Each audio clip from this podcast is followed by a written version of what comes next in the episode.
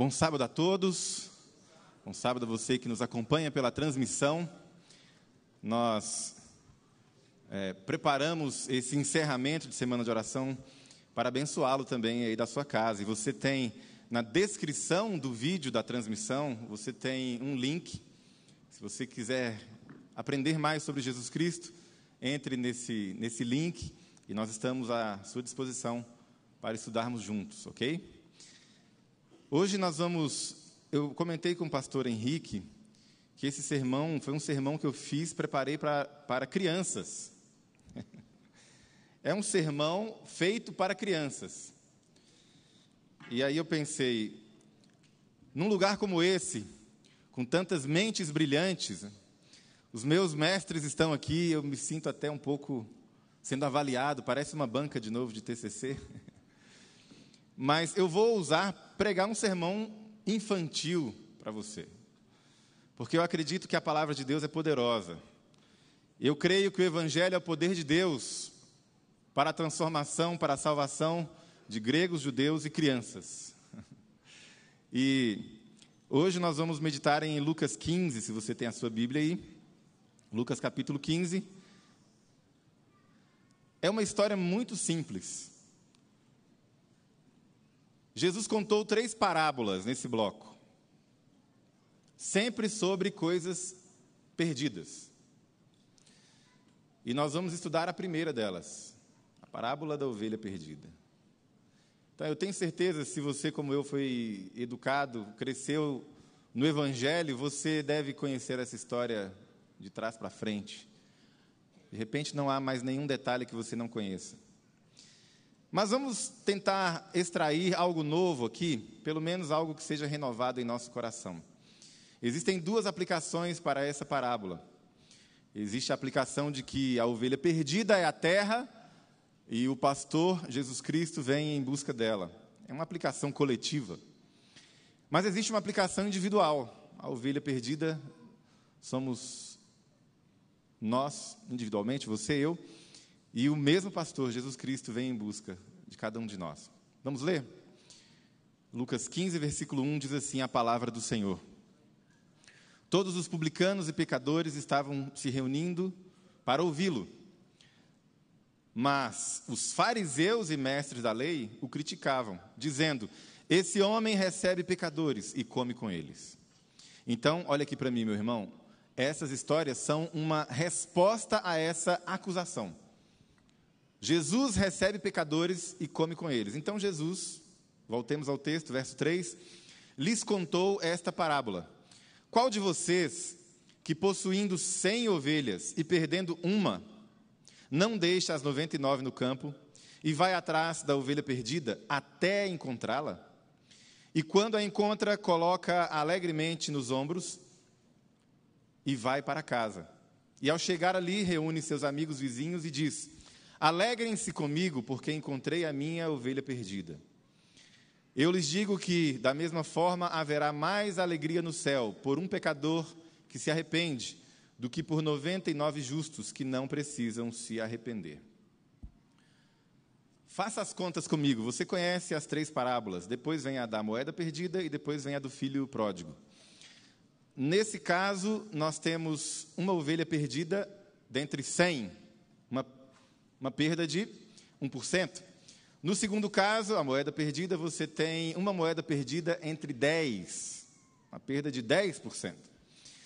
E no caso do filho pródigo, você tem dois filhos perdidos, 100% de perda, perda total. 1, 10, 100. Não importa a quantidade. É interessante que nessa primeira parábola a quantidade é mínima consumação mínima. Existem lugares onde você tem que gastar aquele mínimo. Existem lugares onde você, inclusive, não pode comprar os produtos se não for naquele, naquela quantidade mínima. E aqui nós temos o mínimo. Uma ovelhinha em 100. De repente, o pastor ficaria totalmente justificado se ele pensasse: é só uma. não vou atrás, não vou me incomodar. Existem mais 99. E aqueles que são é, crentes raiz vão se lembrar de uma, hein? Vamos ver se você se lembra? Eram cem ovelhas, Essa é muito antiga, né, meus irmãos? Aí eu também já estou forçando a barra. Né? Vocês se lembram disso? Eram cem ovelhas que a amante cuidou, porém numa tarde, ao contá-las todas, lhe faltava, vai, lhe faltava uma e triste chorou. Isso é, isso denuncia a idade. É, mas eu sou novo e eu sei porque eu ouvi essa canção nos lábios dos meus pais. Veja, lhe faltava só uma. No final da tarde ele contou, faltava uma e ele foi atrás. O que tinha nessa ovelha para tanto esforço, para valer a pena tanto esforço? Curioso, meus irmãos, é que no versículo 4, o destaque é que ele possuía 100, perdeu uma, deixa as 99, na minha Bíblia diz no campo, talvez na sua versão diga no deserto. É que a palavrinha grega ali, eremos, daí vem ermo, ela admite isso aí. Pode ser deserto, pode ser deserto, mas um deserto com uma vegetação esparsa, até porque ninguém deixaria um rebanho onde não há comida. É deserto no sentido de solidão, no sentido de distante de tudo. Não deserto no sentido de não há comida. O pastor não faz isso. Mas ele, ele arrisca. Há um risco envolvido. Porque ele deixa as 99 e ele vai atrás dessa uma. Olha no versículo 4. Até encontrá-la. Até encontrá-la. No texto é, original, na, na língua original, há um impacto aí. Há uma palavrinha lá que indica: ele não vai parar enquanto ele não encontrar. Até que. Não é se porventura, né, talvez ele encontre, não, ele vai atrás dela até encontrá-la. É uma busca incansável. É uma busca que ninguém faz aquela pessoa desistir. O que vale a pena tal, tal esforço? Uma vez eu vi a história de um sujeito que viajou a trabalho e deixou a família, deixou a esposa, na verdade, eles não, eles não tinham filhos. E onde ele foi trabalhar era uma região de praia. Ele então aproveitou para ir no final de semana na praia. Só que ali na praia ele perdeu a sua aliança, seu anel de casamento, a sua aliança. E isso para alguns casais é uma questão muito importante. No caso dele era tão importante que ele teve que contratar um detector de metais. E ele ficou ali três dias procurando a sua aliança na praia, na areia, até encontrar. Eu imagino o que esperava esse cidadão na volta, não? Imagina, voltar sem a aliança. Ele calculou e falou: Bom, eu posso voltar sem a aliança, talvez ela vá entender. É, acho que não. Melhor contratar o serviço de um especialista. Vou procurar até achar, porque eu não posso voltar sem. É esse o impacto. Existem perdas que a gente não se importa muito. Por exemplo, se você usa óculos, como eu, você já procurou os seus óculos, usando os seus óculos. Sim ou não? Veja, que nível de distração, não? O que você está procurando? Os meus óculos. Mas estão aí? Ah, é verdade. Veja. Não é um tipo de perda que provoque tanto problema. Nesse caso, esse homem não ia descansar enquanto ele não encontrasse essa ovelha. A atitude de Jesus é a mesma atitude do pastor, lá descrita em Ezequiel 34. Se você quiser ler, abra sua Bíblia em Ezequiel 34, versículo 11. Diz assim: aqui a descrição do Deus poderoso, Yahvé, o Senhor, o Deus de Israel. Assim diz o soberano Senhor, Ezequiel 34, versículo 11: Eu mesmo buscarei as minhas ovelhas, delas cuidarei, assim como o pastor busca as ovelhas dispersas, quando está cuidando do rebanho. Também tomarei conta das minhas ovelhas. Eu as resgatarei de todos os lugares para onde foram dispersas, num dia de nuvens e trevas. Eu procurarei as perdidas, verso 16, desculpe, pulei para o 16 agora. Eu procurarei as perdidas e trarei de volta aquelas que se desviaram. Enfaixarei a ferida, fortalecerei a fraca, mas a rebelde forte a destruirei. Apacentarei o rebanho com justiça. O que Jesus está fazendo é fazendo eco a essas palavras que muito provavelmente os líderes conheciam. Os fariseus, os doutores da lei, os escribas, eles conheciam essa figura de Yahvé, do Senhor, como pastor que busca a ovelha perdida. E Jesus está trazendo isso à tona. Agora é interessante, meus irmãos, que a iniciativa é do pastor. A iniciativa é dele. Uma vez, o grande pregador Charles Spurgeon, ele era pastor de uma igreja, e eles tinham o costume de entrevistar todos os novos membros que não iam passar pelo batismo, por transferência, para ver se as pessoas realmente estavam é, sabendo o que estavam fazendo né, com relação à doutrina e etc. Então Spurgeon foi entrevistar um sujeito e ele começou a perguntar e ele queria saber se ele tinha algum conhecimento bíblico sobre a salvação uma sequência de perguntas, umas dez perguntas. E na primeira pergunta ele fez ele, o seguinte questionamento: Meu irmão, me diga aí, como é que você encontrou Jesus? E aquele homem olhou para o pastor Spurgeon e falou, e falou é, Pastor, desculpe, eu nunca encontrei Jesus. Mas como assim? Sim, pastor. Foi ele que me encontrou. E a história diz que o Spurgeon fechou o caderninho de questionário e falou: Você está aceito. Você entendeu tudo. A minha pergunta estava errada. É Ele que nos encontra, meus irmãos. É Ele que vai atrás. É Ele que dá o primeiro passo. A iniciativa é toda dele. Nem para perceber que estamos perdidos nós temos capacidade para fazer isso sozinho. É Ele que nos dá esse sentimento, é Ele que nos dá essa sensação. Ellen White diz, parábola de Jesus, se houvesse apenas uma alma perdida, Jesus por ela teria morrido. Repito, se houvesse apenas uma alma perdida, Jesus por ela teria morrido. Ele vai atrás. E ela completa: se o amor divino não fosse salvá-lo, jamais poderia achar o caminho para Deus. É tudo sobre ele. Ele começa a boa obra, ele completa a boa obra.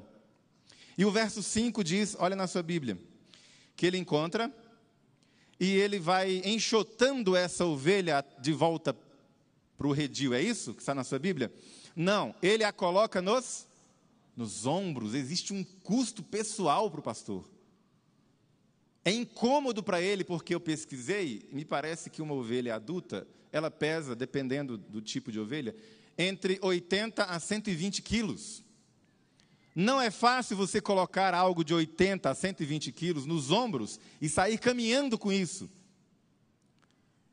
Causa desconforto, traz sofrimento para o pastor, mas para o pastor é um sofrimento muito menor do que o sofrimento de ficar sem a ovelha. Para ele vale a pena. Ele não vai enxotando, ele não vai espancando essa ovelha no caminho de volta. Ele a carrega nos braços, ele a leva nos, nos ombros. Alma abatida, anime-se, embora tendo procedido impiamente, não pense que Deus talvez lhe perdoe as transgressões e que talvez permita você ir à sua presença. Deus deu o primeiro passo enquanto você estava em rebelião ele saiu à sua procura. Com o terno coração de pastor, ele deixa as 99 e vai ao deserto em busca de quem se perdeu. Esse é o nosso Deus. Jesus Cristo não vai deixar você perdido, a menos que você decida: eu não quero, Senhor. Eu não quero. Prefiro ficar aqui. E aí o destaque, eu já estou me encaminhando para a aplicação final. Olha o versículo 6 ele leva essa ovelha para onde? Na minha Bíblia diz que ele leva para casa. Então pense comigo. A ovelha, ela se desgarrou do redil, do rebanho, no ermo, no deserto, no campo. E ela segue o caminho que ela escolheu, se perde. O pastor vai atrás dessa ovelha, a encontra, coloca essa ovelha nos ombros, no ombro e vai com cansaço, mas ele não leva de volta para o ermo, para o deserto, para o campo. Ele leva essa ovelha de volta para casa. ele leva para casa. E ali ele faz uma recepção para ela. O papel do pastor é levar a ovelha de volta para casa. Olha aqui para mim, o pastor não se ajusta à decisão da ovelha. Ele não fala, essa é a sua escolha, ok, tudo bem, então eu vou pelo menos limpar aqui, remover algumas pedras do seu caminho. O papel do pastor é levar para casa. Ele não segue a ovelha nos caminhos errantes e tortuosos para reafirmar aquela ovelha nos seus caminhos. Não. Ele a carrega de volta. O pastor te ama demais para fazer isso, para ficar dizendo amém às suas decisões, para ficar respondendo, seja feita a tua vontade, ele te ama demais para isso. Seguir o teu desejo, meu irmão, minha irmã, é um castigo. Se Deus permitir que você siga os seus impulsos, Ele está punindo você.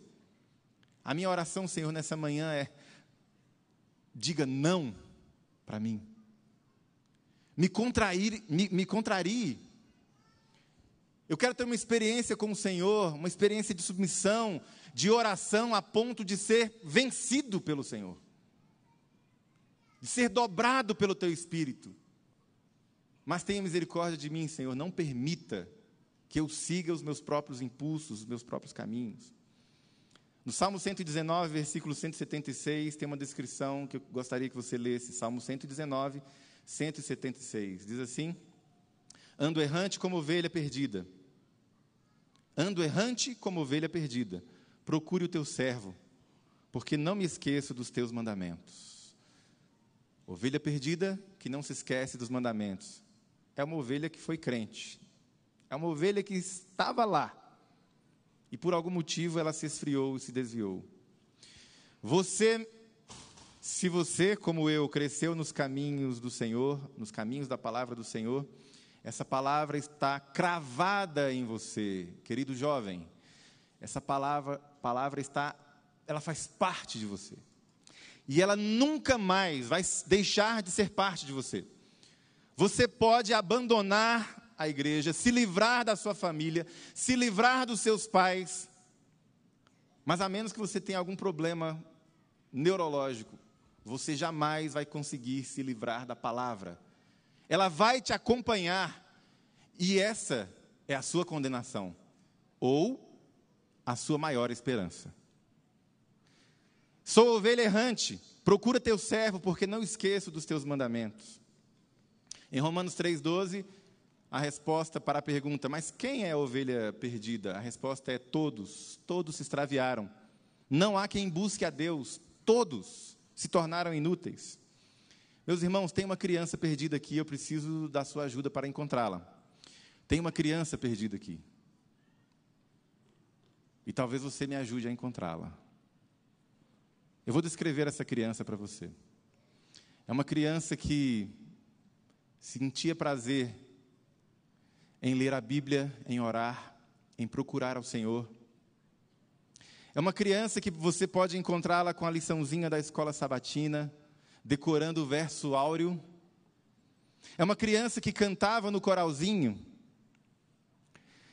que não achava incômodo chegar bem mais cedo nos cultos para ajudar, para colocar as cadeiras no lugar, para treinar a carta missionária. Será que essa criança pode ser encontrada nessa manhã? Essa criança mora lá no interior. Será que você pode encontrar essa criança de novo? Ela tinha um brilho no, olhar, ela participava do clube de desbravadores, ela sonhava em ser missionária. O sonho dessa ovelhinha era ser missionária, mas ela cresceu. E onde está esse sonho? O sonho dessa ovelhinha era ter uma família e criar filhos no temor do Senhor. Essa ovelhinha cresceu, tem uma família, mas ela não tem tempo para educar filhos no temor do Senhor. Onde está você? Onde está você?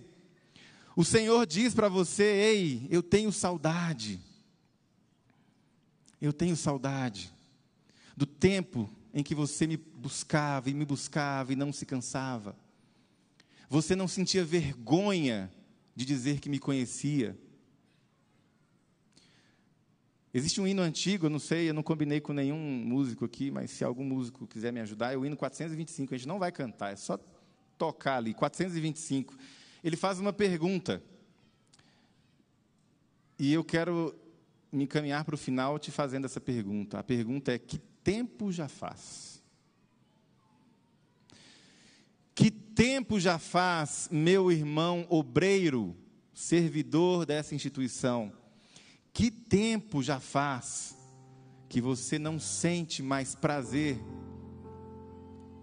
Que tempo já faz que você não sente mais alegria ao ouvir a voz do nosso pastor? De pastor para pastores que estão aqui. Que tempo já faz que você não abre mais a palavra como criança para ouvir a doce voz do pastor? Que tempo já faz? Há quanto tempo você não leu o Evangelho e chega às lágrimas ao ver a descrição da última semana? Há quanto tempo você não luta com Deus em oração e tem a certeza, a nítida certeza, a sensação indescritível de que Jesus está ali no seu quarto, do seu lado? Você, meu amigo, visitante, você que talvez já andou nos caminhos do Senhor, há quanto tempo você não se assenta mais aos pés dele? Que você não sente mais o abraço do Espírito Santo? Há quanto tempo? O que aconteceu com você? Onde está você? Eu tenho saudade de você, diz o Senhor. E nessa manhã ele dá o primeiro passo na sua direção. Sabe, quando era bem pequenininha, a minha filha, ela fez um pedido. Ela falou: "Pai, eu quero me batizar". OK? Esse é um pedido muito bonito de se ouvir, né? Mas ela fez um outro pedido, ela não um pedido, ela fez um anúncio. Eu não apenas quero ser batizada, mas eu quero ser uma batizora. A gente tem um videozinho, é um minutinho só. Será que pode, pode ser tocado o videozinho? É, a gente filmou essa declaração da minha filha pequenininha. É, é possível? Pode colocar aí. Hoje ela tem 10 anos e vai ser batizada no segundo culto. Mas ela ainda tem um sonho de ser uma batizora. O que é uma batizora? É uma pessoa que ajuda o pastor nessa busca de ovelhas que se extraviaram, que se perderam. Vai ser possível ou não? Vai? Sim? Ok. Pode ir. O que, você quer ser quando crescer? Eu quero ser uma batizora. Uma batizora? E como que, que uma batizora faz? Uma batizora a, a, a,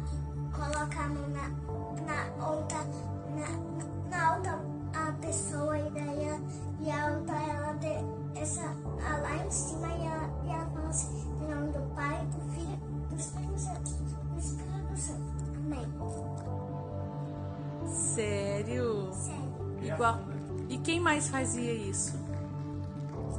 Sabia que meu pai também faz? É? E João? Batista. João Batista. Isso é incrível, menina. Bom futuro.